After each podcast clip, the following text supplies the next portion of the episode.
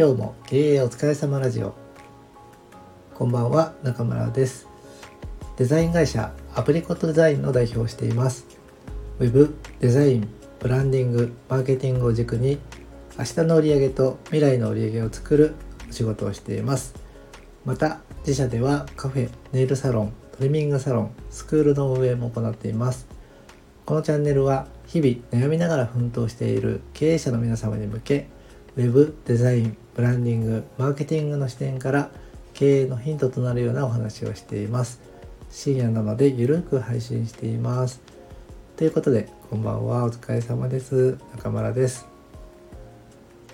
今日僕はですねあの一日中打ち合わせばかりをしていたんですけどもあの全部がですね住宅関係建設関係だったんですね。でこの打ち合わせの業種が固まる現象って結構僕はよくあってですねその中でもやっぱり住宅関係のお打ち合わせの日っていうのが多いような気がしています。でね住宅業界も今すごい大変な時期だと思うんですね。あの少子高齢化でね人口が減っていたりとかあとは物価高の影響でね資材が高騰してあの家の価格が上昇していてでかつ年収が上がらないってよく言われてますけどもその年収の二極化みたいなところが進んでいくともう家が本当に贅沢品になってくるわけですよね。で業界もねあのこれから大変な時期を迎えていくと思うんですけども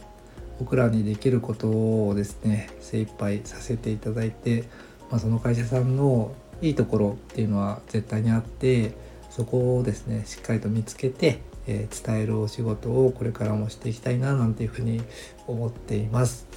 それで今日のお話なんですが今日は他人の目標に沿って生きていても充実しないよねというお話をしたいと思います、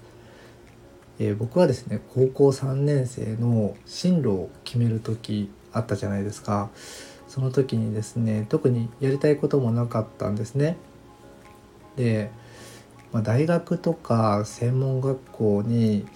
当時ですねその行かなきゃいけない雰囲気みたいなものがあってそれに負けてしまいですね専門学校に行くことにしたんですよね。でいざ専門学校に通ってみるとですねなんか違うなっていう違和感を感じるようになってしまいましたそして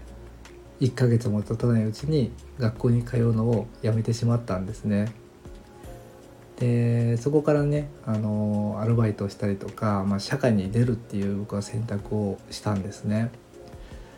であの時ですね自分自身に明確な目標とか意思があれば無駄な時間っていうのを使わずに済んだんじゃないかなというふうに思っています。でこういう話ってまあ、よくあると思うんですよね。例えばですけど結婚するつもりがなくってだけど結婚しないと世間の目が辛いって感じたりとかあとは親を安心させたいから結婚するみたいなその自分の意思がない状態で他人軸や世間の軸で沿って行動した結果自分自身が幸せだって感じられないみたいなことってあると思うんですね。で他にもですね例えばうん僕はデザインの世界で働きたいって思っていたとするじゃないですか。でうん絵が描く絵を描くのがすごい好きででデザイナーっていう仕事にすごい憧れを感じていたと。でも、まあ、家族とか友人っていうのは安定した職業っていうのを望んでいて例えばですけど周りから硬、うん、い会計士になった方がいいんじゃないっていうふうに勧められてまあその期待に沿ってね会計士になった結果やっぱり自分がやりたいことと違うなっていうふうに思って、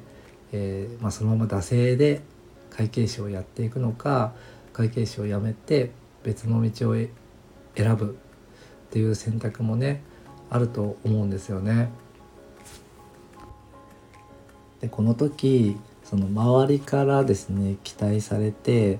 えー、会計士になった状態って何て言うんだろうな自分が誰なのかそして何を大切にしているのかっていうのを、まあ、見失っている状態なんじゃないかなっていうふうに思うんですね。でやっぱりその自分自身の意思がそこにないので例えば何か仕事でね達成達成したことがあったとしても充実感とか達成感っていうのが得られないんじゃないかなっていうふうに思います。でもっと広広い意味で言うとですねもう人の意見や、まあ、その世の中の雰囲気とかそういったもので自分のね職業を選んでしまったら何て言うんだろうな自分の人生をこ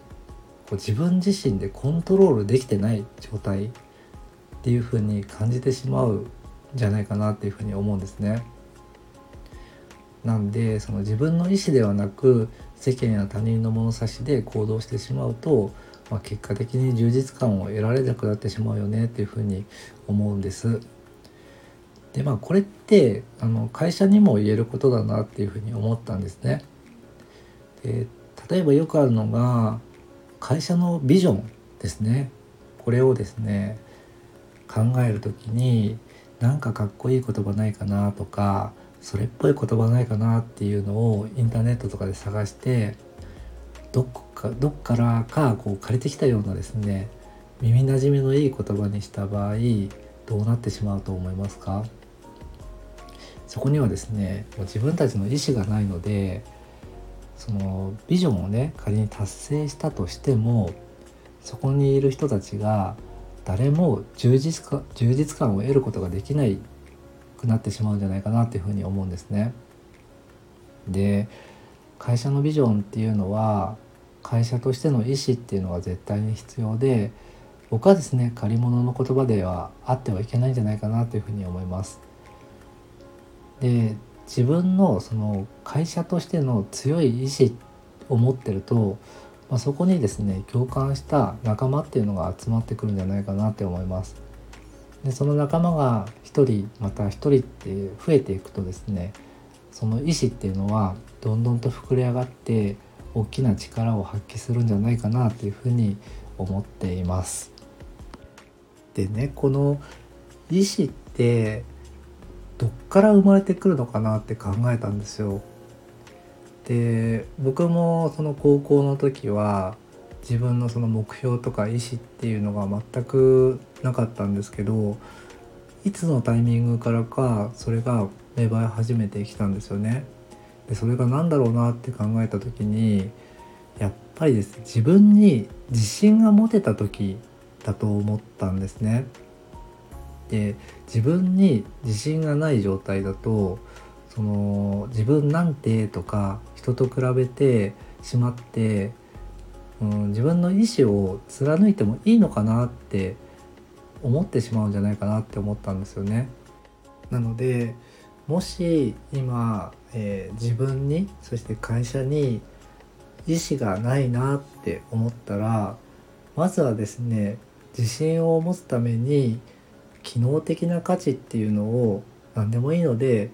磨く作る必要があるんじゃないかなと思います。その先に自分の意思とかあ目標みたいなものが見つかってくるんじゃないかななんて思いました今日はね他人の目標に沿って生きても充実しないんじゃないかなみたいなお話をさせていただきました今現在